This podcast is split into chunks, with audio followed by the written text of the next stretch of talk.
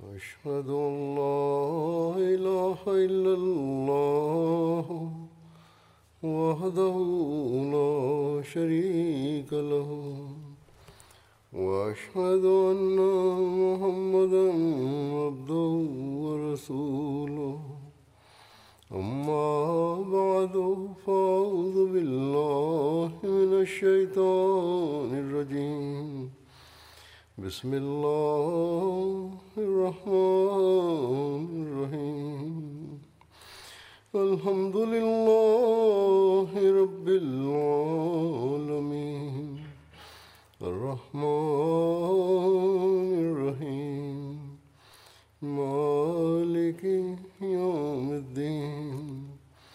إياك نعبد وإياك نستعين.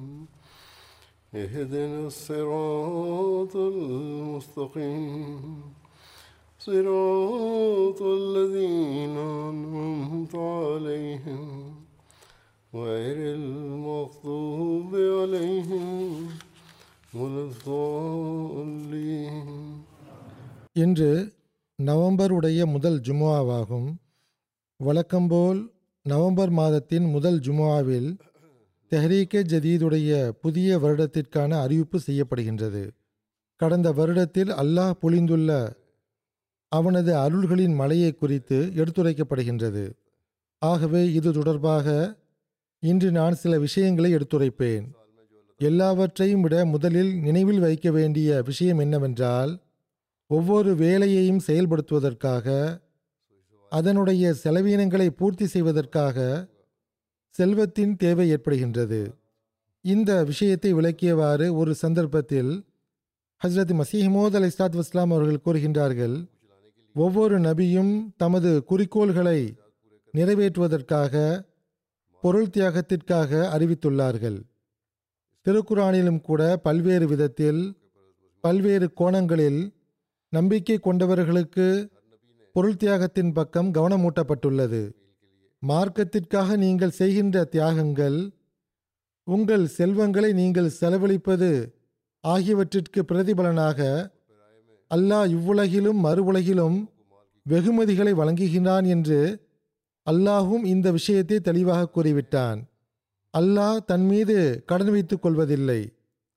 உதாரணமாக அல்லாஹ் எவ்வாறு வழங்குகிறான் என்பதை குறித்தும் எந்த அளவு வழங்குகிறான் என்பதை குறித்தும் ஓரிடத்தில் கூறுகின்றான் மசலுல்லதீன யுன்ஃபிகூன அம்வாலகும் ஃபி சபீலில்லாஹி கமசலி ஹப்பத்தின் அம்பதத் சப சனாபில ஃபி குல்லி தும்புல திம்மி அத்து ஹப்ப. வல்லாஹு யுசாயிஃபு லிமையஷா வல்லாஹு வாசிவுன் அலீம். அதாவது தங்கள் செல்வங்களை அல்லாஹுவின் வழியில் செலவிடுகின்றவர்களுக்கு ஒரு தானியம் உதாரணமாகும். அது ஏழு கதிர்களை முளைப்பிக்கும். ஒவ்வொரு கதிரிலும் நூறு தானியங்கள் இருக்கும்.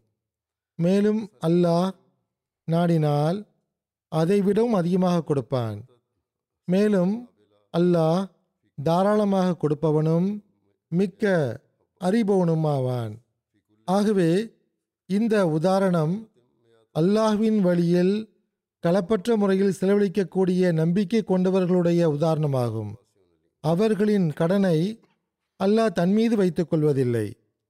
மாறாக அவர்களுக்கு இவ்வுலகிலும் வழங்குகின்றான் மறுமையிலும் வழங்குகின்றான்.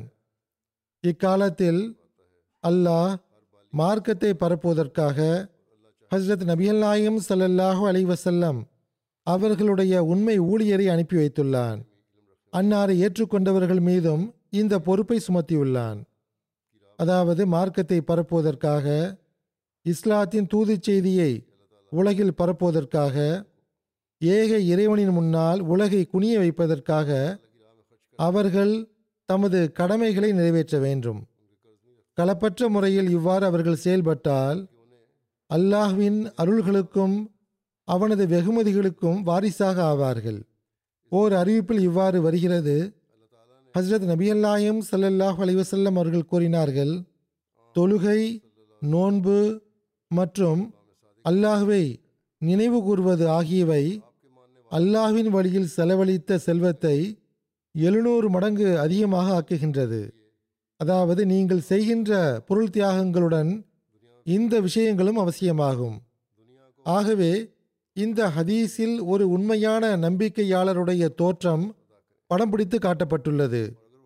ஒரு நம்பிக்கையாளர் பொருள் தியாகம் மட்டும் செய்துவிட்டு அல்லாஹுவை பார்த்து நான் இந்த அளவு பொருள் தியாகம் செய்துவிட்டேன். உன்னுடைய கூற்றுக்கேற்ப இப்பொழுது எனக்கு எழுநூறு மடங்கு அதிகமாகித்தா என்று கேட்கக்கூடியவராக இருக்கக்கூடாது. மாறாக அதனுடன் தம்முடைய இபாதத்துகளின் தரத்தையும் உயர்த்த வேண்டும். தன்னுடைய ஆன்மாவின் நிலையை மேம்படுத்த வேண்டும். தன்னுடைய நாவினால் எப்பொழுதும் அல்லாஹுவை நினைவு கூர்ந்து வர வேண்டும். வீணான விஷயங்களில் இருந்து விலகி இருக்க வேண்டும். களப்பற்ற முறையில் அல்லாஹுடைய விருப்பத்திற்காக மட்டுமே பொருள் தியாகமும் செய்ய வேண்டும். பிறகு அல்லாஹ் எந்த அளவு வழங்குவான் என்றால் சில சமயங்களில் மனிதன் அதைக் கண்டு வியப்படைந்து விடுகின்றான். சில சமயங்களில் நம்முடைய சிறிய செயல்களையும் ஏற்றுக்கொண்டவாறு எந்த அளவுக்கு வழங்குகிறான் என்றால் அதை கண்டு வியப்பு ஏற்படுகின்றது. இவ்வாறு வழங்குவது அல்லாஹுடைய சிறப்பான அருளாகும். அதன் மூலமாக அல்லாஹுடைய இருப்பின் மீது ஈமான் அதிகரிக்கின்றது. அவனுடைய கூற்றுகளின் மீது முன்பை விடவும் அதிகமாக நம்பிக்கை அதிகரிக்கின்றது. ஆனால் மனிதன் செய்ய வேண்டிய முயற்சி என்னவென்றால் நான் இந்த அளவு தியாகம் செய்துவிட்டேன் மற்ற செயல்களை செய்யவில்லை என்றாலும் பரவாயில்லை. நிச்சயமாக அல்லாஹ் எனக்கு வழங்குவான் என்று நினைத்து கொண்டு மகிழ்ச்சி அடைந்து விடக்கூடாது ஆகவே பொருள் தியாகம் செய்யக்கூடியவர்கள் தம்முடைய ஆன்மீக நிலைமையின் பக்கமும் பார்வையை வைத்திருக்க வேண்டியது அவசியமாகும். அப்பொழுதுதான் அல்லாஹ்வின் வெகுமதிகளுக்கு உண்மையான வாரிசாக ஆக முடியும். உண்மையான முறையில் நம்பிக்கை கொண்டவர்களுக்கு அல்லாஹ் எப்பொழுதும் வழங்கிக் கொண்டே இருக்கின்றான். அதற்கான எண்ணற்ற உதாரணங்கள் ஜமாத்தில் காண கிடைக்கின்றன. முன்னோர்களுடைய உதாரணங்களை மட்டும் நாம் எடுத்துரைப்பது கிடையாது. முன்னோர்களுடைய உதாரணங்களும் இருக்கின்றன. அதில் அல்லாஹ் எவ்வாறு வழங்குவான் என்பதை பற்றி அவர்களுக்கு எந்த அளவு நம்பிக்கை இருந்தது என்பது தெரிய வருகின்றது. தற்காலத்திலும் அதற்கான உதாரணங்கள் காண கிடைக்கின்றன முந்தைய காலத்தில் முன்னோர்களுடைய உதாரணங்களில் ஹஸ்ரத் ராபியா பசரி என்ற பெண்மணியுடைய ஒரு சம்பவம் கூறப்படுகின்றது. அவர்களுக்கு எந்த அளவு நம்பிக்கை இருந்தது என பாருங்கள். ஒருமுறை அவர்கள் வீட்டில் இருக்கும்போது இருபது விருந்தினர்கள் வந்துவிட்டார்கள் வீட்டில் இரண்டு ரொட்டி மட்டுமே இருந்தன. அவர்கள் பணிப்பெண்ணிடம் இந்த இரு ரொட்டியை ஏதாவது ஏழைக்கு கொடுத்துவிட்டு வா என்று கொடுத்து அனுப்பினார்கள் அல்லாவின் மீது கொண்டிருந்த நம்பிக்கையும் ஒரு வினோதமான வகையில் இருந்தது. அந்த பணிப்பெண் மிகவும் வியப்புற்று போனால் இந்த நல்லடியார்களும் ஒரு வினோதமான முட்டாள்களாக இருக்கிறார்களே என்று நினைத்து கொண்டாள். வீட்டில் விருந்தினர்கள் வந்திருக்கிறார்கள். இருக்கின்ற கொஞ்ச ரொட்டியையும் ஏதாவது ஏழைக்கு விநியோகித்து விட்டு வா என்று அனுப்புகிறார்களே என்று அந்த பணிப்பெண் நினைத்து கொண்டாள். இவ்வாறு அந்த பணிப்பெண் நினைத்து கொண்டிருக்கும் போதோ அல்லது அந்த ரொட்டியை விநியோகித்து விட்டு வந்த பிறகோ கொஞ்ச நேரத்தில் வெளியில் இருந்து ஒரு பெண் குரல் கொடுக்கக்கூடிய ஓசை கேட்டது. அந்த பெண்ணை ஒரு செல்வந்த பெண்மணி அனுப்பி வைத்திருந்தால் அந்த பெண் பதினெட்டு ரொட்டிகளை கொண்டு வந்திருந்தாள். ஹஸ்ரத் ராபியா பசரி அவர்கள் இது என்னுடைய ரொட்டி கிடையாது என்று கூறி அந்த பெண்ணை திருப்பி அனுப்பி வைத்து விட்டார்கள். பணிப்பெண்ணோ இதை நீங்கள் வாங்கி வைத்துக் கொள்ளுங்கள் என்று கூறினாள். அவர்கள் இல்லை என்று மறுத்துவிட்டார்கள் அல்லாஹ் உங்களுக்கு அனுப்பி வைத்தது வாங்கி வைத்துக் கொள்ளுங்கள் என்று பணிப்பெண் எவ்வளவோ அழுத்தம் கொடுத்தால் ஆனால் ராபியா பஸ்ரி அவர்களோ இது என்னுடைய பங்கு கிடையாது என்று மறுத்துவிட்டார்கள். எவ்வாறு இருப்பினும் கொஞ்ச நேரத்திற்கு பிறகு அக்கம்பக்கத்தில் வசித்த ஒரு செல்வந்த பெண்மணி தன்னுடைய பணிப்பெண்ணை பார்த்து நீ எங்கே சென்று விட்டாய்? ராபியா பஸ்ரி அவர்களுடைய வீட்டிற்கு இருபது ரொட்டிகள் கொண்டு செல்ல வேண்டுமே. நீ கொண்டு சென்றது அவர்களுடையது கிடையாது. இது வேறொருவருடைய ரொட்டியாகும். வேறொருவருக்கு நான் கொடுத்து அனுப்பியது என்று கூறக்கூடிய குரல் கேட்டது. ராபியா பஸ்ரி அவர்கள் கூறுகிறார்கள் நான் இரண்டு ரொட்டிகளை விநியோகித்து வருமாறு கொடுத்து அனுப்பினேன். அதன் மூலமாக அல்லாஹ்விடம் ஒரு வியாபாரம் செய்து கொண்டேன். அவன் பத்து மடங்காக எனக்கு தருவான். ஆகவே இரண்டுக்கு பதிலாக இருபது வர வேண்டியது அவசியமாகும் என்று கூறினார்கள். ஹசரத் முதலாவது ஹலிஃபத்துல் மசி அவர்கள் இந்த சம்பவத்தை எடுத்து கூறியுள்ளார்கள். அவர்கள் திருக்குரானின் பல்வேறு வசனங்களையும் சான்றாக காட்டியவாறு கூறுகிறார்கள். சில இடங்களில் ஒன்றுக்கு பதிலாக பத்து மடங்கு எனவும் சில இடங்களில் ஒன்றுக்கு பதிலாக எழுநூறு மடங்கு என்றும் கூறப்பட்டுள்ளது. சந்தர்ப்ப சூழ்நிலைக்கு ஏற்ப இந்த பிரதிபலன் வேறுபடுகின்றது. அதாவது எந்த சந்தர்ப்பத்தில் எவ்வாறு நன்மை செய்யப்படுகின்றது? எந்த அளவு தியாகம் செய்யப்படுகிறது என்று பார்க்கப்படுகின்றது. தியாகம் செய்யக்கூடியவர் எந்த அளவு செய்கிறார் என்று பார்க்கப்படுகின்றது. ஹஸ்ரத் முதலாவது ஹலிஃபத்துல் மசி அவர்கள் ஹஸ்ரத் ராபியா பஸ்ரி அவர்களுடைய சம்பவத்தை எடுத்து கூறினார்கள். அன்னார் கூறுகிறார்கள் அல்லாஹ் இவ்வாறு வழங்குகின்றான். ஆனால் நீங்கள் அல்லாஹ்வை பரிசோதிப்பதற்கான எண்ணம் கொண்டவாறு ஒவ்வொரு நேரமும் இவ்வாறு செய்து வர வேண்டாம். அல்லாவை சோதித்து பார்ப்பதற்காக இவ்வாறு செய்ய ஆரம்பித்து விட வேண்டாம். அல்லாவுக்காக களப்பற்ற முறையில் இவ்வாறு தியாகம் செய்தால் அல்லாஹ் கண்டிப்பாக வழங்குவான். ஆகவே எவர்கள் அல்லாஹ்வின் மார்க்கத்திற்காக கொடுக்கிறார்களோ அல்லாஹுடைய விருப்பத்தை பெறுவதற்காக கொடுக்கிறார்களோ அவர்கள் உண்மையான முறையில் தியாகம் செய்யக்கூடியவர்களாக இருக்கிறார்கள். ஹஸ்ரத் ராபியா பசரி அவர்களின் உதாரணத்தில் விருந்தினர்கள் அவர்களின் தனிப்பட்ட விருந்தினர்களாக தெரிய வரலாம். ஆனால் அவர்களிடத்தில் வரக்கூடிய விருந்தினர்கள் அனைவருமே மார்க்கத்திற்காகத்தான் வருவார்கள். எவ்வாறு இருப்பினும் இன்று மார்க்கத்தின் நோக்கத்தை முழுமைப்படுத்துவதற்காக ஹஸ்ரத் நபியல் நாயகம் ஸல்லல்லாஹு அலைஹி அவர்களின் உண்மை ஊழியரை அல்ல அனுப்பி வைத்துள்ளான். மேலும் அன்னாரின் மூலமாக இன்று உலகில் இஸ்லாத்தின் தப்லீக் மற்றும் மனிதகுல தொண்டின் பணிகள் நடைபெற்று வருகின்றன. அல்லாஹ்வின் அருளால் ஒவ்வொரு வருடமும் ஜமாத் பல மில்லியன் பவுண்டு தொகையை நூல்களை அச்சடிப்பதற்காகவும் பள்ளிவாசல்களை கட்டுவதற்காகவும் மிஷன் ஹவுஸ்களை கட்டுவதற்காகவும் மற்ற திட்டங்களுக்காகவும் செலவழிக்கின்றது. ஐரோப்பா மற்றும் முன்னேற்றம் அடைந்த நாடுகளின் பெரும்பான்மையான சந்தா தொகை ஆப்பிரிக்கா இந்தியா மற்றும் மற்ற ஏழை நாடுகளில் செலவழிக்கப்படுகின்றது. தம்முடைய நாட்டில் உள்ள செலவினங்களுக்கு மட்டுமின்றி பிற மக்களுக்காகவும் அவர்கள் செலவழிக்கிறார்கள். இப்பொழுது பணிகள் எந்த அளவு விரிவடைந்து விட்டது என்றால் வாழ்வாதாரத்தின் நிலை சீர்குலைந்து போகி இருக்கக்கூடிய இந்த காலத்திலும் ஜமாத்தினர்கள் தியாகங்களில் முன்னேறியவாறு அந்த செலவுகளையும் பூர்த்தி செய்கின்றனர். இது அல்லாஹ்வுடைய சிறப்பான அருளே ஆகும். அல்லாஹ் இன்றும் கூட தனது நடைமுறையின் காட்சிகளை அவர்களுக்கு காட்டுகின்றான். எவ்வாறு வணங்குகிறான் என்பதையும் காட்டுகின்றான். ஏழை நாடுகளில் வசிக்கக்கூடியவர்களாக இருந்தாலும் சரி பணக்கார நாடுகள் வசிக்கக்கூடியவர்களாக இருந்தாலும் சரி ஒவ்வொருவருக்கும் தனிப்பட்ட அனுபவங்கள் ஏற்படுகின்றன. அவர்கள் தமது அடிப்படை தேவைகளை தியாகம் செய்து கொண்டு அல்லாஹ்வின் வழியில் பொருள் தியாகம் செய்கின்றனர். இப்பொழுது நான் சில சம்பவங்களை எடுத்து வைக்கின்றேன். அந்த சம்பவங்களிலிருந்து அல்லாஹ் எவ்வாறு அந்த தியாகம் செய்யக்கூடிய மக்களிடம் நடந்து கொள்கிறான் என்பதையும் தியாகம் செய்யக்கூடியவர்கள் எந்த அளவு ஆர்வத்துடன் தமது தியாகங்களை எடுத்து வைக்கின்றனர் என்பதும் தெரிய வரும். புதிய அகமதிகள் அகமதிகளாக ஆகி இஸ்லாத்தை ஏற்றுக்கொண்டு சில காலம்தான் ஆகின்றது. அவர்களிடத்திலும் தியாகம் செய்யக்கூடிய ஆர்வம் தாமாகவே உருவாகியுள்ளது.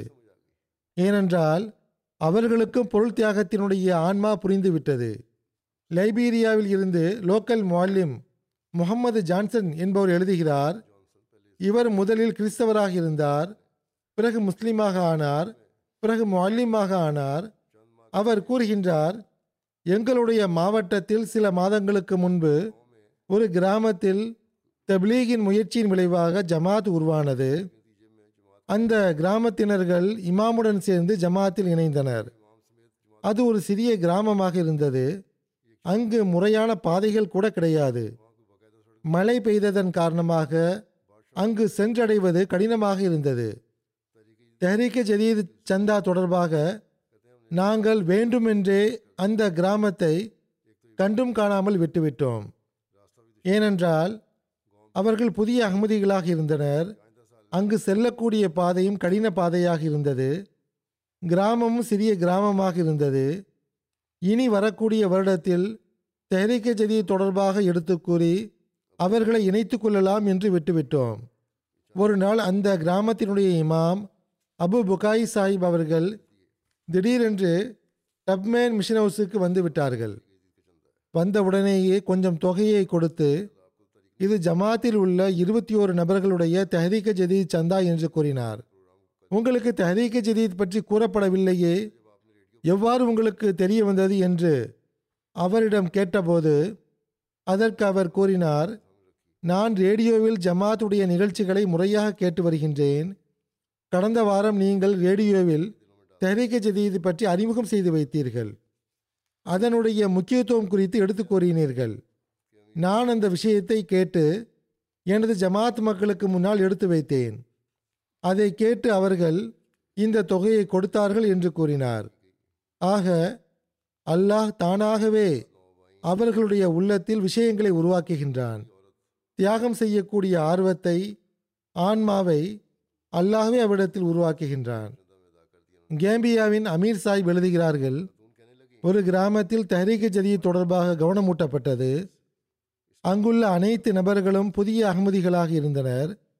ஐம்பத்தி ஏழு வயதை உடைய வயோதிக பெண்மணி சிஸ்டர் ஃபாத்து அவர்கள் இருநூறு டல்லாசியை சந்தாவாக கொடுத்தார்கள். இது அங்குள்ள கரன்சியாகும் ஹசரத் நபியல் நாயம் சல்லல்லாஹு அலைஹி வசல்லம் அவர்களின் காலத்தில் இருந்தது போன்று இப்போது உண்மையான இஸ்லாம் அகமதியத்தின் தூதுச் செய்தியை பரப்புவதற்கு இந்த ஒரு வழி மட்டுமே எஞ்சியுள்ளது என்று அந்த பெண்மணி கூறினார். தம்முடைய குடும்பத்திற்கு உணவு வாங்குவதற்காக அவர்களிடத்தில் இருந்த கடைசி தொகை அது. அந்த பெண்மணி வசதி படைத்தவர் கிடையாது. இருநூறு டல்லாசியை அவர் கொடுத்தார். எதற்காக கொடுக்கிறேன் என்றால் இஸ்லாத்தை தப்லீக் செய்வதற்கு இந்த தொகையினுடைய தேவை இருக்கின்றது என்று கூறினார். நான் எனது பசியை தியாகம் செய்கின்றேன். இந்த பணத்தை நான் கொடுக்கிறேன் என்று கூறினார். இந்த விஷயங்கள் பேசப்பட்டு கொண்டிருக்கும் போது அந்த பெண்மணியினுடைய மகனுடைய போன் அழைப்பு வந்தது. அவர் சுவிட்சர்லாந்தில் இருக்கிறார். அவருடைய அந்த மகன் பனிரெண்டாயிரத்தி இருநூறு டல்லாசியை அனுப்பி வைத்திருப்பதாக கூறினார். அதை கேட்ட அந்த பெண்மணி அந்த கூட்டத்திலேயே அழுதவாறு அல்லாஹ் எவ்வாறு எங்கள் மீது அருள் செய்துள்ளான் என பாருங்கள். இப்பொழுது நான் இன்னும் அதிகமாக சந்தா கொடுப்பேன் என்று அறிவிப்பு செய்தார். அங்குள்ள மக்களும் அதைக் கண்டு வியப்புற்று போனர். அந்த மகனுடன் தொடர்பற்று போய் ஆறு மாதங்களை விடும் அதிகமான காலகட்டம் கடந்திருந்தது. தாயை அந்த மகன் நலம் விசாரிக்க கூட இல்லை. தாயாருடைய நிலை மோசமாக இருந்தது பொருளாதார நிலை மோசமாக இருந்தது ஆனால் அந்த சந்தர்ப்பத்தில் அல்லாஹ் எவ்வாறான ஏற்பாடு செய்தான் என்றால் போன் வந்தது அத்துடன் பணமும் வந்து வந்துவிட்டது. ஆனால் அந்த சந்தர்ப்பத்தில் அல்லாஹ் எவ்வாறான ஏற்பாடு செய்தான் என்றால் போன் வந்தது அத்துடன் பணமும் வந்துவிட்டது. அகமதியத்து தான் உண்மையான இஸ்லாமாகும் என்று அந்த சந்தர்ப்பத்தில் மக்கள் மீது பெரும் தாக்கம் ஏற்பட்டது. இறக்கும் வரையிலும் நாங்கள் அனைவரும் அகமதியாக இருப்போம் என்று அனைவரும் உறுதி கொண்டனர். தன்சானியாவுடைய வடமேற்கில் அமைந்துள்ள கீட்டா ரீஜனில் உள்ள ஒரு ஜமாத் அங்குள்ள முல்லிம் எழுதுகின்றார் அப்துல்லா சாஹிப் என்ற ஒரு காதிம் சில மாதங்களுக்கு முன்னால் அவர் பைய செய்தார். ஒரு நாள் அவர் ஜுமா ஹுத்பாவில் தெஹரீக்க ஜதி சந்தா குறித்து செவியுற்றார். இந்த சந்தாவுடைய நிதியாண்டின் கடைசி மாதம் என்று அவர் புரிந்து கொண்டார். ஒவ்வொரு அகமதியும் தமது வசதி வாய்ப்புக்கு ஏற்ப பறக்கத்திற்காக கண்டிப்பாக அதில் கலந்து கொள்ள வேண்டும் என்று உணர்ந்து கொண்டார். அப்துல்லா சாஹிப்பிடம் எந்த தொகையும் இருக்கவில்லை. அடுத்த நாள் மாலைக்குள் கண்டிப்பாக ஏதாவது கொஞ்சம் தொகையை தெஹரிக ஜதி சந்தாவாக கொடுப்பேன் என்று அவர் வாக்குறுதி கொடுத்தார். அடுத்த நாள் அவர் வேலை தேடி புறப்பட்டார். ஒரு நபருக்கு நிலத்தில் விவசாயம் செய்வதற்கு ஒரு ஆள் தேவைப்பட்டது. அப்துல்லா சாஹிப்புக்கு அந்த நபர் அந்த வேலையை கொடுத்தார். அவர் முழு பகலும் கடுமையாக உழைத்து அவரிடம் ஒப்படைக்கப்பட்ட பணியை செய்து முடித்தார். பொதுவாக அந்த பணியை இரண்டு நாளில் செய்து முடிக்க வேண்டிய வேலையாக அது இருந்தது. ஆனால் இவர் மாலைக்குள் அந்த வேலையை முழுமை செய்துவிட்டார் அவருக்கு கிடைத்த பணத்தை கொண்டு வந்து தெஹரிக ஜதி சந்தாவாக கொடுத்து விட்டார். அவரே இந்த சம்பவத்தை எடுத்துரைக்கும் போது அல்லாஹ் எனது எண்ணத்தில் பறக்கத்தை வழங்கினான் தனது அருளினால் எனக்கு பொருள் தியாகம் செய்யக்கூடிய நல்வாய்ப்பை வழங்கினான் என்று கூறினார். இந்த எண்ணமும் அந்த தியாகத்துடனே உருவாகிவிடுகின்றது. சோலமன் ஐலாண்ட் என்ற ஒரு தீவு உள்ளது. ஆஸ்திரேலியாவுடைய முரபி சாஹிப் எழுதுகிறார்கள் இந்த தீவு ஆஸ்திரேலியாவுக்கு பக்கத்தில் உள்ளது. சோலமன் ஐலாண்டுடைய சுற்றுப்பயணத்தின் போது தர்பியத் மற்றும் தபிலீக் பணிகளுடன் தரீக் ஜதீதுடைய நிதியாண்டு முடிவடைவது குறித்து கவனமூட்டியவாறு தரீக் ஜதீத் சந்தா கொடுப்பது குறித்து ஜமாத்தினர்களுக்கு கவனமூட்டப்பட்டது. அங்கு ஒரு பெண்மணி இருந்தார். அவருடைய கணவர் முஸ்லிம் அல்லாதவர் ஆவார். இருவரும் இணைந்து கோழி பண்ணை வைத்துள்ளார்கள். செக்ரட்டரி தெஹரீக் ஜதீத் அவர்கள் சந்தா கொடுப்பது குறித்து நினைவூட்ட அவருடைய வீட்டுக்கு சென்றபோது அப்பெண்மணி வீட்டில் இல்லை. அப்பொழுது வீட்டில் இருந்த பிள்ளைகள் அவர்களிடத்தில் இருந்த கொஞ்சம் தொகையை சேர்த்து சந்தாவாக கொடுத்து விட்டார்கள். அந்த பெண்மணி வீட்டுக்கு திரும்பிய போது செக்ரட்டரி சாஹிப் வந்து சென்ற விஷயங்களை பிள்ளைகள் கூறினர். அப்பெண்மணி உடனே செக்ரட்டரி சாஹிபுடைய வீட்டுக்கு சென்றார்கள். ஓர் ஆயிரம் டாலர் சந்தாவை தெஹரிக்கு ஜதீதில் செலுத்தினார்கள். அதை கண்ட செக்ரட்டரி சாஹிப் அவர்கள் நான் அனைத்து சகோதரர்களிடம் சந்தா வாங்கிவிட்டேனே பெயர் பட்டியலை ஆயத்தம் செய்து நான் கொடுத்து விட்டேன். ஆகவே இந்த தொகையை அடுத்த வருட சந்தாவாக நான் எழுதி கொள்கிறேன் என்று கூறினார். அதற்கு அந்த பெண்மணி இல்லை இல்லை நான் எனது இறைவனிடம் இந்த வருடம் இவ்வளோ தொகை சந்தாவாக கொடுப்பேன் என்று வாக்குறுதி கொடுத்துள்ளேன். ஆகவே இந்த தொகையை இந்த வருடத்திலேயே இணைத்துக் கொள்ளுங்கள் என்று கூறிவிட்டார்.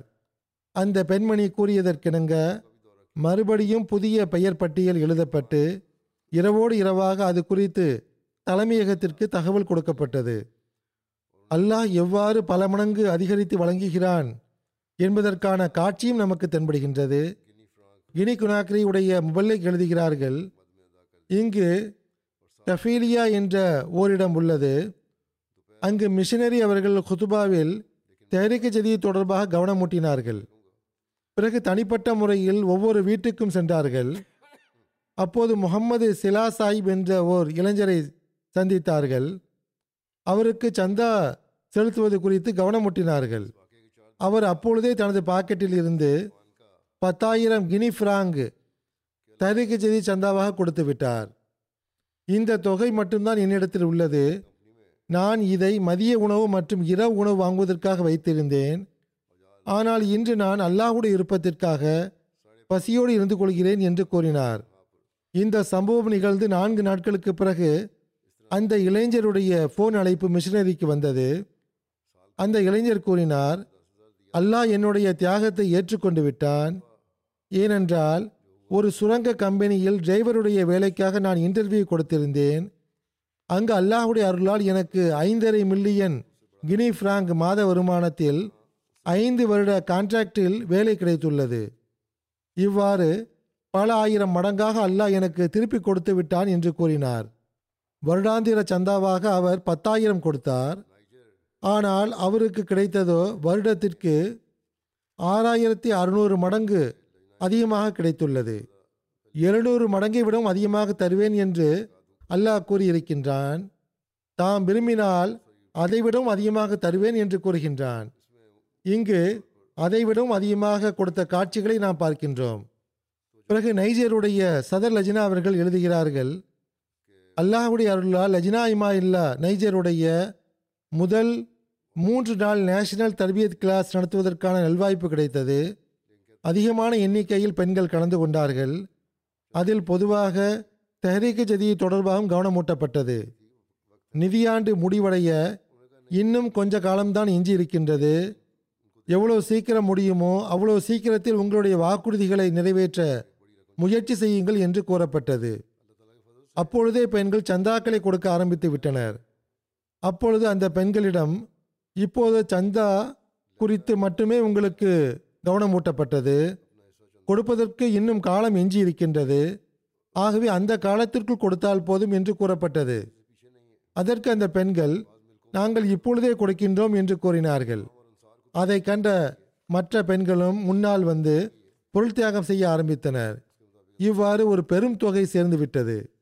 அல்லாஹ்வின் அருளால் உலகில் எல்லா இடத்திலும் ஏறக்குறைய பெண்கள் தம்முடைய எண்ணிக்கையை பொறுத்தவரையில் தம் பங்கு சந்தாவை கொடுத்து விடுகிறார்கள். எவர்களை விட்டும் அவர்கள் பின்தங்கி இருப்பதில்லை.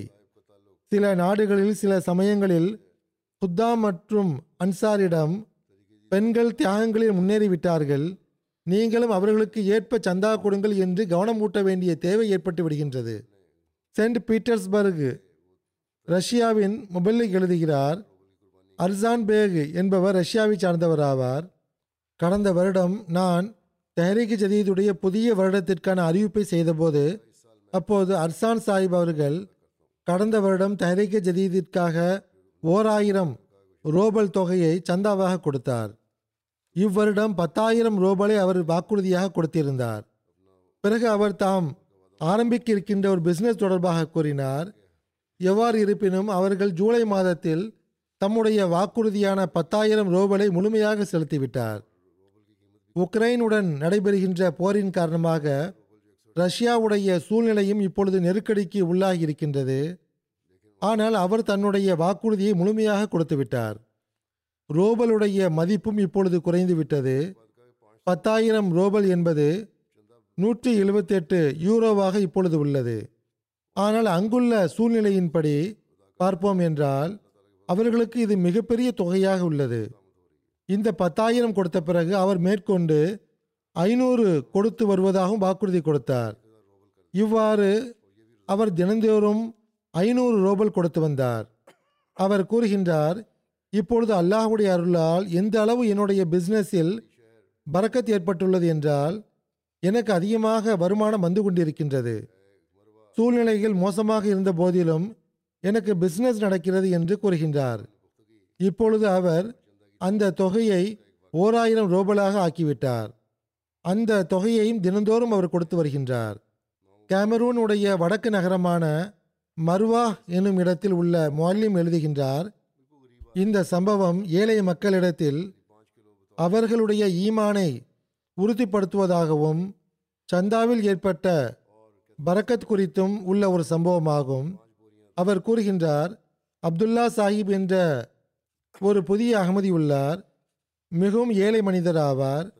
கடந்த வருடம் தஹரீக ஜதி சந்தாவுக்காக அரை வாளி அதாவது ஐந்து கிலோ சோளத்தை சந்தாவாக அவர் கொடுத்தார். அவர் கூறுகிறார் அதன் காரணமாக அல்லாஹ் எனக்கு ஐந்து மூடை சோளத்தை அல்லாஹ் வழங்கினான்.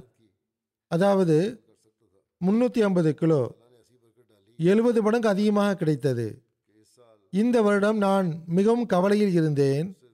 ஏனென்றால் உரத்தின் விலை கூடிவிட்டது பொருட்களின் விலை அதிகரித்து விட்டது என்னால் அவற்றை வாங்க இயலாது ஆகவே நல்ல விளைச்சல் இருக்காது என்று நான் நினைத்தேன். எவ்வாறு இருப்பினும் அவர் கூறுகின்றார் நான் என்னால் செய்ய முயன்ற உழைப்பை நான் செய்தேன்.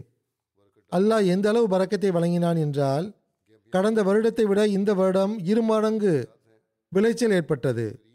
தயாரிக்க ஜதி சந்தாவுக்காக அவர் எழுபது கிலோ எடை கொண்ட மூடையை அவர் கொடுத்துள்ளார்.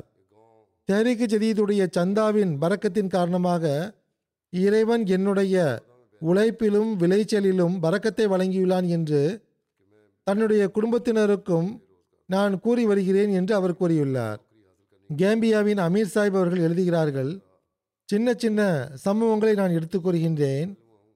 ஆனால் ஏழை மனிதரை பொறுத்தவரை இது மிகவும் முக்கியத்துவம் வாய்ந்த விஷயங்களாகும். கேம்பியாவின் அமீர் சாஹிப் அவர்கள் கூறுகிறார்கள் ஒரு கிராமத்தில் ஃபாத்தே சிலை என்ற ஒரு நண்பர் உள்ளார். அவர் ரெண்டாயிரத்தி பதினாலாம் ஆண்டில் பைய செய்தார். அவர் கூறுகின்றார் ஜமாத்தில் இணைவதற்கு முன்பு நான் வேலை இல்லாமல் இருந்தேன். பல முறை வேலையில் சேர்வதற்கு முயற்சி செய்தேன். ஆனால் எதுவும் பயன் அளிக்கவில்லை எப்போதிருந்து நான் ஜமாத்தில் இணைந்தேனோ சந்தா கொடுப்பது ஜமாத்தினுடைய இதர பணிகளில் பங்கெடுப்பது தபிலீக் பணிகளில் பங்கெடுப்பது ஆகியவற்றில் நான் மற்றவரை விட முந்திக்கொண்டு பங்கெடுத்து வருகின்றேன். இப்பொழுது அந்த நபர் இரண்டு இடங்களில் பணியாற்றி வருகிறார். வேலையில்லாமல் இருந்த அந்த காலம் எங்கே? இப்பொழுது உள்ள நிலை எங்கே? அப்பொழுது வசிப்பதற்கு கூட வீடு இல்லாமல் இருந்தது. இப்பொழுது அவர் நல்ல உறுதியான வீட்டை கட்டிவிட்டார். ஜமாத் அவருக்கு உதவி செய்தது என்று மக்கள் கூறுகின்றனர். அதற்கு பதிலளிக்கும் விதமாக அவர் ஜமாத் எனக்கு உதவி செய்யவில்லை. மாறாக சந்தா கொடுத்ததன் பறக்கத்தின் காரணமாக அல்லாஹ் எனக்கு உதவி செய்தான் என்று அவர் கூறி வருகின்றார். இந்தோனேஷியாவுடைய அமீர் சாஹிப் எழுதுகிறார்கள் ஓர் அகமதி உள்ளார் அவருக்கு ஒரு ஃபேக்டரி உள்ளது. சூழ்நிலை நல்லவிதமாக இல்லை. தஹரீக ஜதி தொடர்பாக கடந்த வருடம் சில சம்பவங்களை நான் எடுத்து கூறினேன். அத்துடன் புதிய வருடத்திற்கான அறிவிப்பும் செய்தேன். அவர் மீது நல்ல தாக்கம் ஏற்பட்டது. ஆழமான தாக்கம் உண்டானது. ஆகவே உடனே அவர் தயாரிக்க ஜதீதுக்காக கடந்த வருடத்தை விட இருமடங்கு அதிகமாக வாக்குறுதி கொடுத்தார். மேலும் உடனே அந்த வாக்குறுதியை நிறைவேற்றவும் செய்தார். இது நடந்த ஒரு வாரத்திற்கு பிறகு அல்லாஹ் அவருக்கு இந்த அளவு வழங்கினான் என்றால் அவருடைய வியாபாரத்தில் முன்னேற்றம் ஏற்பட ஆரம்பித்தது. ஒரு கம்பெனியுடன் அவருடைய பிஸ்னஸ் தடைபட்டிருந்தது.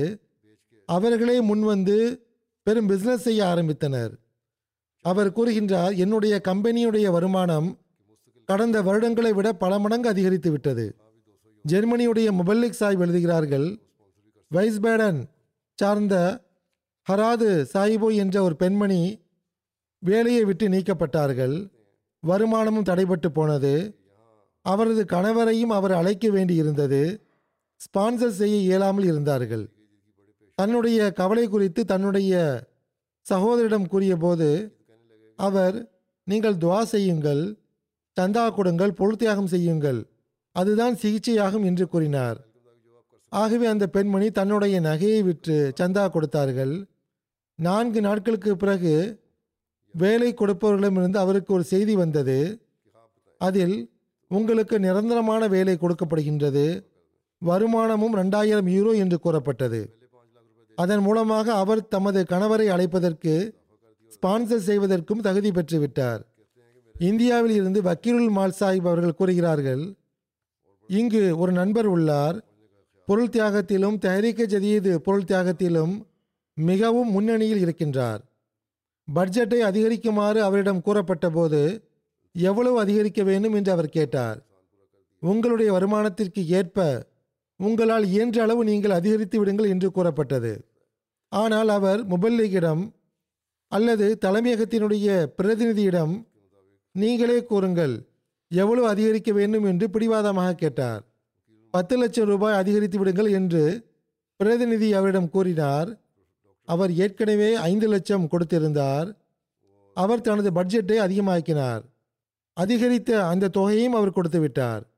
அவர் கூறுகின்றார் எனது ஒரு வீடு இருந்தது. அதனுடைய ரிஜிஸ்ட்ரேஷன் நடக்காமல் இருந்தது. மிகப்பெரிய அளவில் நஷ்டம் ஏற்படக்கூடிய வாய்ப்பு இருந்தது.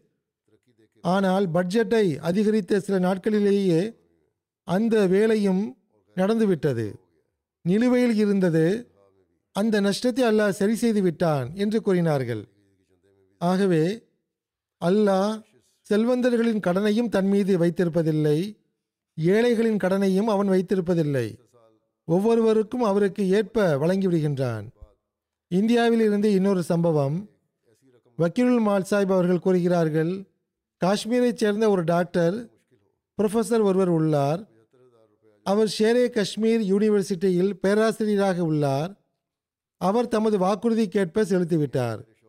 அவர் கூறுகின்றார் அதன் பிறகு எனக்கு முன்னேற்றத்தை வழங்கி பேராசிரியராகவும் வேளாண்மையில் தலைமை விஞ்ஞானியாகவும் என்னை பதவி உயர்வு செய்துவிட்டார்கள். என்னுடைய சம்பளமும் அசாதாரணமாக அதிகரித்து விட்டது. ஆகவே அவர் தனது தரீக் ஜதீதுடைய சந்தா பட்ஜெட்டையும் அதிகமாக்கிவிட்டார் மொரிஷியஸை சார்ந்த ஒரு பெண்மணி கூறுகிறார் கடந்த வருடம் தரீக் ஜதீத் தொடர்பாக உறவினர்களுடைய சில சம்பவங்களை கேட்ட பிறகு எனது கணவர் என்னிடம் எந்த அளவு தொகையை வாக்குறுதியாக எழுத வேண்டும் என்றால் அதை கொடுப்பதற்கு நாம் சிரமப்பட வேண்டும். அந்த அளவு தொகையை வாக்குறுதியாக எழுத வேண்டும் என்று கூறினார். ஆகவே எழுபத்தைந்தாயிரம் ரூபாய் மொரிஷியஸ் கரன்சி வாக்குறுதியாக எழுதப்பட்டது. அந்த பெண்மணி கூறுகிறார் அப்பொழுது எனது கணவர் ஒரு மெடிக்கல் கம்பெனியில் பணியாற்றி வந்தார். கடந்த மூன்று வருடங்களாக மிகவும் சொற்ப அளவே வருமானம் அதிகரித்திருந்தது. ஆனால் வாக்குறுதி எழுதிய பிறகு ஒரு பிரைவேட் ஹாஸ்பிட்டலில் இருந்து வேலைக்கு அழைப்பு வந்தது. அப்பொழுது எனது கணவர் தன்னுடைய தாயாருக்கு ஓராயிரம் ரூபாயை அன்பளிப்பாக கொடுத்தார். அந்த வேலைக்காக இன்டர்வியூ கொடுக்க வேண்டியிருந்தது.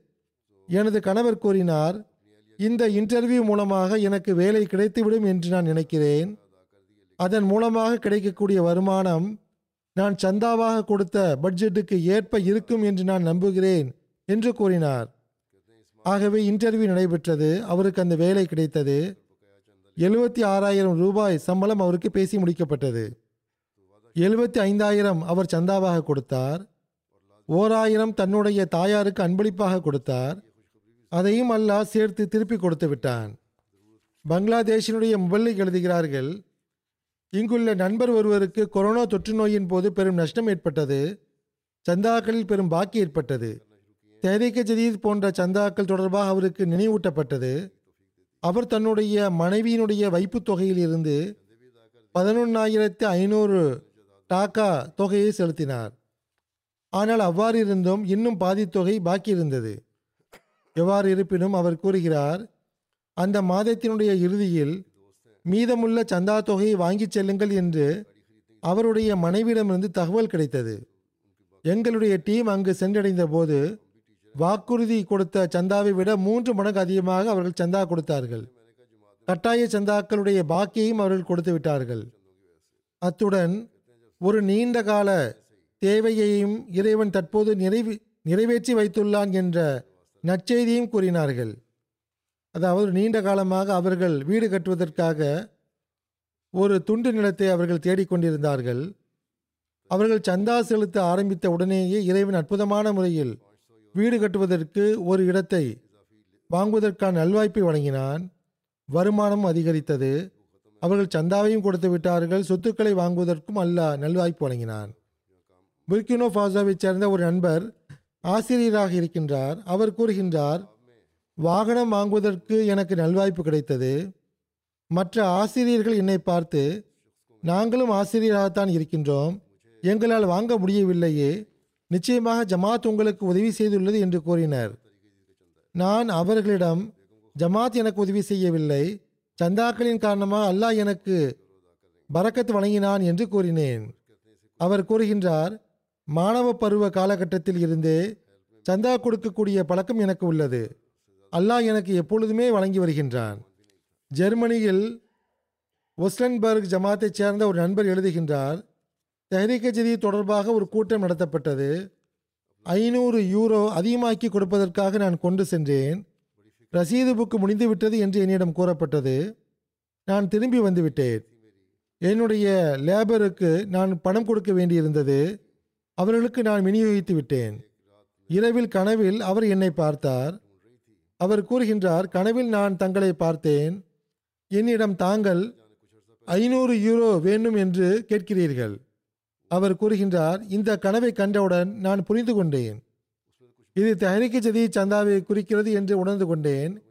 மனைவிக்கு இந்த கனவை கூறிய போது அதற்காக தயாரிக்க ஜதீதுக்காக ஐயாயிரம் யூரோ கொடுத்து விடுங்கள் என்று அவர் கூறினார்.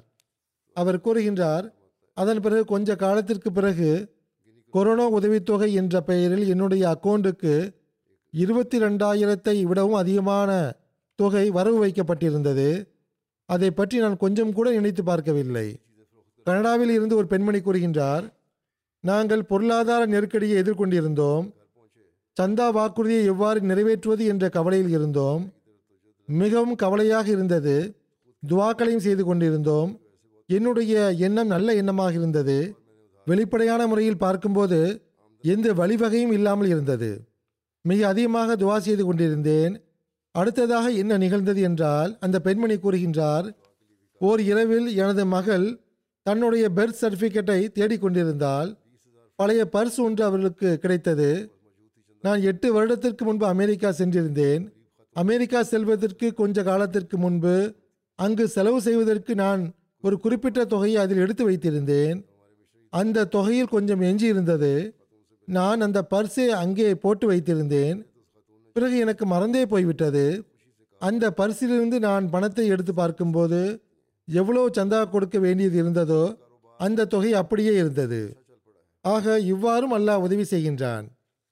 கினி குனாக்ரி உடைய சதர் சாஹிப் எழுதுகிறார்கள் ஒரு ஏழை பெண்மணி ஒருவர் உள்ளார். சாதாரண பொருட்களை விற்று தம் வாழ்க்கையை அவர் நடத்துகின்றார். தெஹரிக்கு ஜதி தொடர்பாக பத்து நாட்களை கொண்ட கூட்டம் நடத்தப்பட்டது. அப்பொழுது அவர்களுடைய வீட்டுக்கு சென்றபோது அவர்களுக்கும் தெஹரிக்கு ஜதியில் சந்தா கொடுப்பது குறித்து கவனமூட்டப்பட்டது அப்பொழுது அந்த பெண்மணி கூறினார்கள் இப்பொழுது இந்த கொஞ்ச வருமானத்தின் மூலமாக மிகவும் கஷ்டமாக இருக்கின்றது. கடன் வாங்கித்தான் நான் வியாபாரத்தை ஆரம்பித்தேன். வருமானம் இல்லை என்ற அளவுக்கு தான் உள்ளது. கடனையும் செலுத்த இயலவில்லை. எவ்வாறு இருப்பினும் அவர்களுக்கு புரிய வைக்கப்பட்டது. துவா செய்யுமாறு கூறப்பட்டது. அந்த பெண்மணி தன்னிடம் இருந்த இருபதாயிரம் பிராங்க் கினி தொகையை சந்தாவாக கொடுத்து விட்டார்கள். அந்த ஏழை பெண்மணி சூழ்நிலையுடன் போராடி கொண்டிருந்தார்கள். அவர்களுக்கு அது பெரும் தொகையாக இருந்தது. கொஞ்ச நாட்களுக்கு பிறகு நம்முடைய மிஷனரி ஏதோ ஒரு வேலை விஷயமாக மீண்டும் அந்த பெண்மணியை சந்தித்த போது அந்த பெண்மணி உணர்ச்சி மிகுதியால் சந்தோஷத்தின் காரணமாக இவ்வாறு கூறினார்கள். என்னுடைய எல்லா பிரச்சனைகளையும் அல்லாஹ் தீர்த்து வைத்து விட்டான். என்னுடைய சாதாரண வியாபாரம் இப்பொழுது மிகவும் நல்ல விதமாக நடந்து கொண்டிருக்கின்றது. என்னுடைய கடனும் தீர்ந்து விட்டது. இந்த அனைத்துமே அந்த பொருள் தியாகத்தின் விளைவே ஆகும் என்று கூறினார்கள்.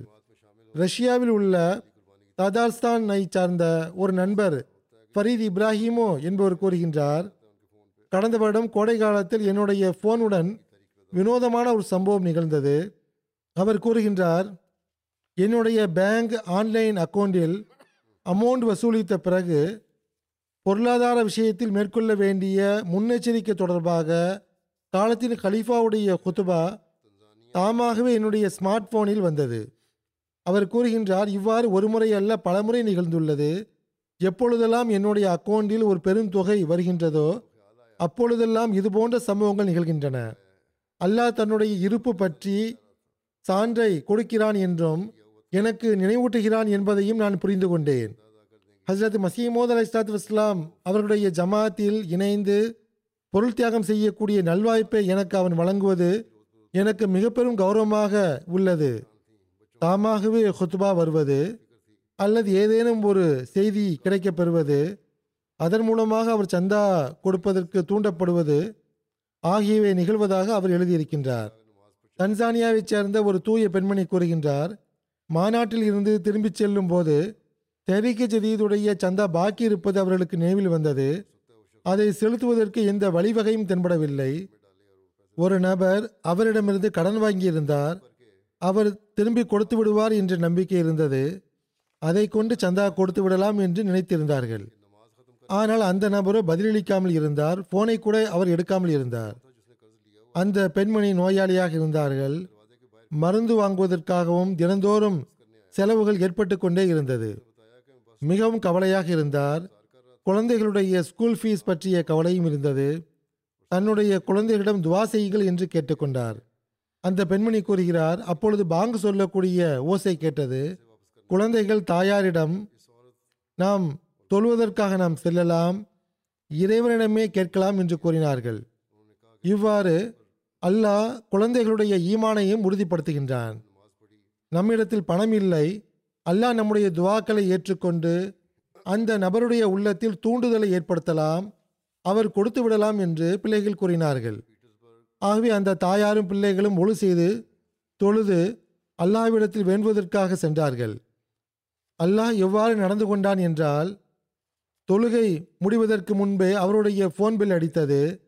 கடன் வாங்கிய நபர் சார்பாக அந்த ஃபோன் வந்திருந்தது. அந்த நபர் கூறினார் நான் வாசலுக்கு வெளியே நின்று கொண்டிருக்கின்றேன். உங்களுடைய பணத்தை கொடுப்பதற்காக வந்திருக்கிறேன் என்று கூறினார். அந்த நபர் கூறினார் நான் பஸ் ஸ்டாப்பில் நின்று வாகனத்திற்காக காத்து கொண்டிருந்தேன் அப்பொழுது பாங்கினுடைய ஓசை கேட்டது. அத்துடன் எனக்குள் ஒரு ஓசை இருந்தது முதலில் நீ வாங்கிய கடனை கொடுத்துவிடு என்ற ஓசை கேட்டது. ஆகவே நான் பணத்தை கொடுப்பதற்காக வந்துவிட்டேன் என்று கூறினார்.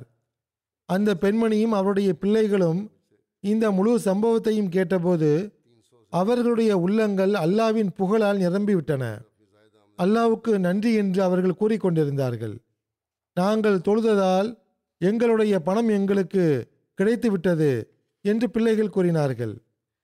அவர்கள் அதன் மூலமாக தம் தேவைகளை நிறைவேற்றிக் கொண்டார்கள். சென்ட் பீட்டர்ஸ்பர்கை சார்ந்த ஒரு நண்பர் இக்- இக்ராம் ஜான் சாஹிப் என்பவர் கூறுகிறார் நான் எப்பொழுதும் செல்வ செழிப்போடு இருப்பதற்காக துவா செய்து வருவேன். ஏனென்றால் அதன் மூலமாக தேவை உடைய மக்களுக்கு உதவி செய்யலாம் என்பதற்காகவும் குறிப்பாக எனது சந்தாக்களை செலுத்த வேண்டும் என்பதற்காகவும் நான் துவா செய்வதுண்டு. எப்பொழுதுமே வினோதமான முறையில் இது வெளிப்பட்டு வருகின்றது. அவர் கூறுகின்றார் கடந்த முறை என்னிடத்தில் மூவாயிரம் ரோபல் குறைவாக இருந்தது. அப்பொழுது சந்தா செலுத்துவதற்குரிய கடைசி நாளாக இருந்தது. அப்பொழுது நான் வேலை செய்து கொண்டிருக்கும் போது என்னிடத்தில் திடீரென்று இரண்டு பேர் வந்தார்கள். அதில் ஒருவர் எனக்கு ஓர் ஆயிரமும் மற்றொருவர் ரெண்டாயிரம் ரோபலும் கொடுத்தார்கள். அதற்கு முன்பு அதுபோன்ற சம்பவம் என்னுடன் நிகழ்ந்தது கிடையாது. ஏனென்றால் வேலையின் மூலமாக எனக்கு முன்னூறு அல்லது ஐநூறு ரோபல் தான் கிடைக்கும். இப்பொழுது நான் அதிகப்படியாக கிடைத்த அந்த வருமானத்தை அல்லாவின் வழியில் நான் கொடுக்கிறேன் என்று கூறியுள்ளார். ஆக இந்த சில சம்பவங்களை நான் உங்களுக்கு முன்னால் எடுத்து வைத்தேன். எவர்கள் தூய முறையில் பொருள் தியாகம் செய்கிறார்களோ அவர்களுக்கு அல்லாஹ் எவ்வாறு வழங்குகிறான் என்பதை பார்த்தோம். இப்பொழுது நான் தெஹரீக்கே ஜதீதுடைய புதிய வருடத்திற்கான அறிவிப்பை செய்கின்றேன். அக்டோபர் முப்பத்தி ஒன்றாம் தேதியோடு எண்பத்தி எட்டாவது வருடம் முடிவடைந்து விட்டது. நவம்பர் ஒன்றாம் தேதி முதல் எண்பத்தி ஒன்பதாவது வருடம் ஆரம்பித்து விட்டது. இந்த வருடம் தஹரீக ஜதீதின் பொருளாதார அமைப்பின் மூலமாக பதினாறு புள்ளி நாலு மில்லியன் பவுண்டு பொருள் தியாகத்தை ஜமாத் செய்துள்ளது. அலமதுல்லா மிக வேகமாக சீர்குலைந்து வரும் உலகின் பொருளாதார சூழ்நிலை இருந்த போதிலும் கடந்த வருடத்தை விட இந்த வசூல் அல்லாஹுடைய அருளால் ஒன்று புள்ளி ஒன்று மில்லியன் பவுண்ட் அதிகமாகும். அதாவது பதினோரு லட்சம் பவுண்ட் அதிகமாகும். முன்பை போலவே இவ்வருடமும் அல்லாவின் அருளால் ஜெர்மனி ஜமாத் உலகெங்கிலும் முதல் இடத்தில் உள்ளது. பாகிஸ்தானும் தியாகத்தை பொறுத்தவரையில் அதிகமாக தியாகம் செய்துள்ளது. ஆனால் அங்கு பொருளாதார நிலை மோசமாக உள்ளது. பண மதிப்பு வீழ்ச்சி அடைந்துள்ளது இதன் காரணமாக அவர்கள் தரவரிசையில் கீழே சென்று விட்டார்கள். மற்றபடி தியாகத்தை பொறுத்தவரை அவர்கள் முன்னேறி சென்றிருக்கிறார்கள். ஜெர்மனி மேலே உள்ளது. ஆனால் உள்ளூர் கரன்சியை பொறுத்தவரை அவர்களிடத்தில் குறைவு ஏற்பட்டுள்ளது. பிரிட்டன் மற்றும் அமெரிக்கா போன்றவை எந்த அளவு முன்னேற்றம் கண்டுள்ளதோ அவர்கள் அதே போன்று முன்னேற்றம் அடைந்து கொண்டே சென்றால் அவர்கள் முன்னால் வர வாய்ப்பு உள்ளது. அதேபோன்று கனடாவிலும் முன்னேற்றம் ஏற்பட்டுள்ளது. ஆஸ்திரேலியாவிலும் முன்னேற்றம் ஏற்பட்டுள்ளது. இந்தியாவிலும் முன்னேற்றம் ஏற்பட்டுள்ளது. கானாவுடைய ஜமாத் சந்தாக்களிலும் முன்னேற்றம் ஏற்பட்டுள்ளது. நன்கு பணியாற்றிய ஜமாத்தை பொறுத்தவரை எடுத்து கூறத்தக்க பிற ஜமாத்துகள் எவை என்றால் Sweden Georgia Norway Belgium Burma Malaysia New Zealand Bangladesh Kiribati Tatarstan Philippines மத்திய கிழக்கு சார்ந்த ஒரு ஜமாத்து ஆப்பிரிக்க ஜமாத்துகளில் ஒட்டுமொத்த வசூலின் அடிப்படையில் முன்னணியில் இருக்கக்கூடிய ஜமாத்துகள் கானா முதலிடத்தில் உள்ளது. பிறகு இரண்டாவது இடத்தில் பொரிஷியஸ் இதுவும் ஆப்பிரிக்காவில் உள்ளது. Nigeria Burkina Faso Tanzania Gambia Liberia Uganda Sierra Leone Benin ஆகியவை உள்ளன. தனிநபர் சந்தாவை பொறுத்தவரையில் ஜமாத்துகளில் முதலிடத்தில் அமெரிக்கா உள்ளது பிறகு பிரிட்டன் பிறகு ஆஸ்திரேலியா. கலந்து கொண்டவர்களின் ஒட்டுமொத்த எண்ணிக்கை அல்லாவின் அருளால் பதினைந்து லட்சத்தி தொண்ணூற்றி நாலாயிரம் ஆகும். கடந்த வருடத்தை விட எண்ணிக்கை அதிகரித்ததில் குறிப்பிடத்தகுந்த ஆப்பிரிக்க ஜமாத்துகளில் Nigeria Guinea Bissau Congo Brazzaville Guinea Conakry Tanzania Congo Kinshasa Gambia Cameroon Ivory Coast Niger Senegal மற்றும் புர்கினோஃபாசோ ஆகியவை உள்ளன. அல்லாவின் அருளால் முதல் அலுவலக பதிவேட்டில் உள்ள அனைவரது சந்தா கணக்குகளும் தொடர்கின்றன. ஜெர்மனியின் முதல் பத்து ஜமாத்துகளின் பெயர்கள் Rödermark Rodgau Mahdiabad Nidda Cologne Flörsheim Neuss Pinneberg Osnabrück Friedberg உள்ளூர் ஜமாத்துகளில் Hamburg Frankfurt Gross Gerau Wiesbaden Dietzenbach Riedstadt Mörfelden Rüsselsheim Darmstadt Mannheim போன்றவை உள்ளன. பாகிஸ்தானில் ஒட்டுமொத்த வசூலை பொறுத்தவரை முதல் இடத்தில் லாகூர் உள்ளது பிறகு ரபுவா பிறகு மூன்றாவது இடத்தில் கராச்சி உள்ளது. மாவட்ட அளவில் முதல் பத்து இடங்கள் சியால்கோட் முதலிடத்தில் உள்ளது பிறகு இஸ்லாமாபாத் பிறகு குஜ்ரான்வாலா குஜராத் உமர்கோட் ஹைதராபாத் மீர்பூர் ஹாஸ் சர்கோதா கொய்டா லோதரான் ஆகியவை உள்ளன. உமர்கோட் மற்றும் மீர்பூர் ஹாஸ் ஆகிய பகுதிகளில் கடந்த நாட்களில் மழையின் காரணமாக வெள்ளம் ஏற்பட்டது. அந்த பகுதிகளிலும் அல்லாவின் அருளால் மக்கள் பெரும் தியாகங்களை செய்துள்ளார்கள். வசூலின் அடிப்படையில் பாகிஸ்தானில் அதிகம் தியாகம் செய்த நகர ஜமாத்துகள் டவுன்ஷிப் லாகூர் தாரு ஜெக்கர் லாகூர் மாடல் டவுன் லாகூர் முகல்புரா லாகூர் அல்லாமா இக்பால் டவுன் லாகூர் பைத்துல் ஃபசல் ஃபேஸ்லாபாத் அசீசாபாத் கராச்சி டில்லி கேட் லாகூர் கரீம் நகர் ஃபேஸ்லாபாத் பிறகு பத்தாவது இடத்தில் சதர் கராச்சி உள்ளது. பிரிட்டனுடைய முதல் ஐந்து ரீஜன் முதல் இடத்தில் பைத்துல் ஃபுத்து இரண்டாம் இடத்தில் இஸ்லாமாபாத் பிறகு மஸ்ஜித் ஃபசல் பிறகு மிட்லேண்ட்ஸ் பைத்துல் ஏசான் ஒட்டுமொத்த வசூலின் அடிப்படையில் பிரிட்டனுடைய முதல் பத்து பெரிய ஜமாத்துகள் Farnham South Cheam Islamabad Worcester Park South Wales Walsall Gillingham Masjid Fazal alter shot Putney ஆகியவை. வசூலின் அடிப்படையில் முதலிடங்களில் உள்ள சிறிய ஜமாத்துகள் Spen Valley Keighley North Wales Northampton Swanley ஆகியவை உள்ளன. வசூலின் அடிப்படையில் அமெரிக்காவின் ஜமாத்துகள் மேரிலேண்ட் முதலிடத்தில் உள்ளது. Los Angeles North Virginia Detroit Silicon Valley Chicago Seattle Oshkosh South Virginia Atlanta Georgia North Jersey York ஆகியவை உள்ளன. வசூலின் அடிப்படையில் கனடாவின் உள்ளூர் அமாரத்துகள் வான் முதலிடத்தில் உள்ளது. அடுத்தது பீஸ் வில்லேஜ் பிறகு கேல்கரி பிறகு வேன்கோவர் டொரோண்டோ ஆகியவை உள்ளன. இந்தியாவின் முதல் பத்து ஜமாத்துகள் கோயம்புத்தூர் தமிழ்நாடு முதலிடத்தில் உள்ளது. பிறகு காதியான் ஹைதராபாத் கருளாய் பத்தப்பிரியம் காலிக்கட் பெங்களூர் மேலப்பாளையம் கல்கத்தா கேரங் ஆகியவை. தியாகத்தின் அடிப்படையில் முதல் பத்து இடங்களில் உள்ள மாநிலங்கள் கேரளா முதலிடத்தில் உள்ளது. பிறகு தமிழ்நாடு பிறகு கர்நாடகா ஜம்மு காஷ்மீர் பிறகு தெலுங்கானா ஒடிசா பஞ்சாப் பெங்கால் டெல்லி மகாராஷ்டிரா. ஆஸ்திரேலியாவின் முதல் பத்து ஜமாத்துகள் Castle Hill Melbourne Langwarrin Melbourne Berwick Marsden Park Penrith Parramatta Adelaide West ACT Canberra Brisbane Logan East ஆகியவை. ஆக இதுதான் தரவரிசை ஆகும் தியாகம் செய்யக்கூடிய அனைவரின் செல்வத்திலும் உயிரிலும் அல்லாஹ் அளவற்ற பறக்கத்தை வழங்குவானாக. யூகே உடைய ஜமாத் புதிய வெப்சைட் ஒன்றை ஆரம்பித்துள்ளது. அது யூகே உடைய அகமதியத்தின் வரலாறு தொடர்பான வெப்சைட் ஆகும். வரலாற்றை தொகுக்கக்கூடிய இந்த பணி பல வருடங்களாக நடைபெற்று வருகிறது. அந்த வெப்சைட்டில் ஹசரத் மசீமோத் அலிஸ்லாத் இஸ்லாம் அவர்கள் மேற்கத்திய நாடுகளுக்கு செய்த பிரச்சார பணிகள் வழிகாட்டல்கள் முயற்சிகள் குறித்த ஆய்வுக் கட்டுரைகள் உள்ளன. யூகே உடைய ஜமாத் வரலாறு ஆயிரத்தி தொள்ளாயிரத்தி பதிமூணாம் ஆண்டு ஆரம்பித்ததாக புரியப்பட்டுள்ளது. அப்பொழுது இங்கு சௌத்ரி ஃபதஹ் முகமது சாப் செய்யால் அவர்கள் வருகை தந்தார்கள். ஆனால் ஹசரத் மசீமோத் அலிஸ்லாத் இஸ்லாமுடைய தூது செய்தியோ யூகே மற்றும் ஐரோப்பாவுடைய மற்ற நாடுகளுக்கு அன்னார் தாம் முஜதீத் என்று வாதம் செய்த அந்த காலத்திலேயே வந்தடைந்து விட்டது. ஹசரத் மசீமோத் அலிஸ்லாத் இஸ்லாம் அவர்கள் சான்றை முழுமைப்படுத்துவதற்காக ஒரு கடிதத்தையும் எட்டாயிரம் எண்ணிக்கையில் அத்துடன் ஆங்கிலத்தில் ஒரு பிரசுரத்தையும் அச்சடித்து இந்தியாவிலும் இங்கிலாந்திலும் இருந்த பிரபலியமான கண்ணியத்திற்குரிய பாதிரிமார்களுக்கும் பல்வேறு சொசைட்டிகளுக்கும் மார்க்க தலைவர்களுக்கும் அனுப்பி வைத்தார்கள். அந்த காலத்தில் எங்கெல்லாம் இதை அனுப்பி வைக்க இயலுமோ அங்கெல்லாம் அனுப்பி வைத்தார்கள். அதனுடைய ஒரு உதாரணம் சார்லஸ் பிரெட்லா என்ற பெயருடைய ஒரு அரசியல்வாதிக்கு அவர் நாத்திகராக இருந்தார். அவருக்கு ஆயிரத்தி எண்ணூற்றி எண்பத்தைந்தாம் ஆண்டு அன்னாருடைய அழைப்பிதழ் கிடைக்கப்பெற்றது. அதனுடைய செய்தி இங்குள்ள செய்தித்தாளான கோர் கான்ஸ்டிடியூஷனில் ஆய் எட்டு ஜூன் ஆயிரத்தி எண்ணூற்றி எண்பத்தைந்தாம் ஆண்டு இதழில் வெளியானது. அதேபோன்று தி தியோசோபிஸ்ட் உடைய தோற்றுநரான ஹென்ரி ஸ்டீல் ஆல்காட்டுக்கும் ஆயிரத்தி எண்ணூற்றி எண்பத்தாறாம் ஆண்டு அழைப்பிதழ் கிடைக்கப்பெற்றது.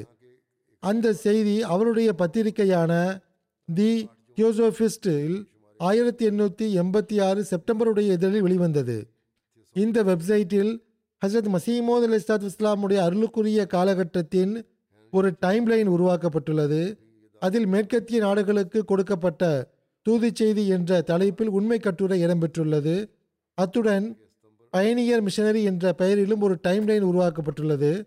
அதில் இயக்கத்தின் ஆரம்பகால முபல்லிகளாக இருந்த ஹசரத் மசீமோத் அலி இஸ்லாத் இஸ்லாமுடைய சஹாபிகளின் அறிமுகம் உள்ளது யூகேவில் அவர்கள் ஆற்றிய தொண்டுகளுடைய குறிப்புகள் உள்ளன. இவ்வாறு ஹசரத் மசீமோத் அலிஸ்லாத் இஸ்லாம் அவர்கள் பாதிரி பிகட் தொடர்பாக செய்த முன்னறிவிப்பு கொண்ட அனைத்து சான்றுகளையும் கொண்ட விளக்கமான ஒரு ஆய்வுக் கட்டுரையும் உள்ளது. இவ்வாறு வரலாற்று ரீதியான ஆய்வுக் கட்டுரைகளும் அதில் வெளியிடப்பட்டுள்ளன.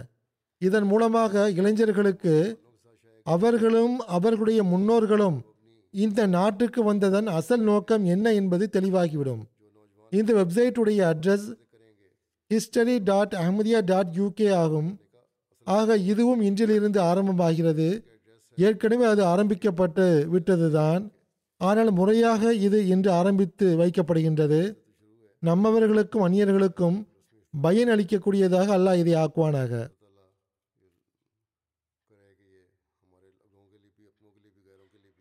فائدہ مند ہو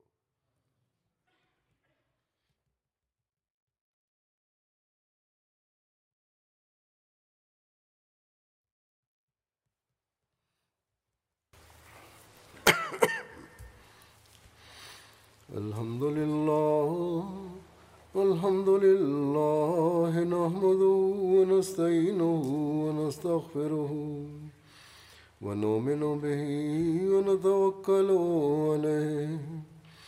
ونعوذ بالله من شرور أنفسنا ومن سيئات أعمالنا.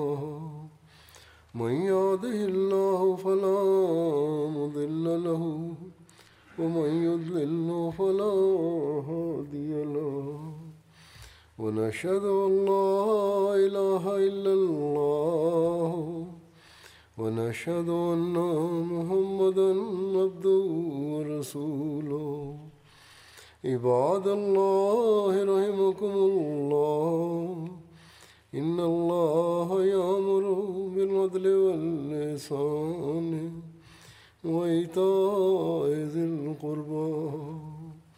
وينهى عن الفحشاء والمنكر والبغي يعظكم لعلكم تذكرون. اذكروا الله يذكركم وادعوه يستجب لكم ولذكر الله أكبر.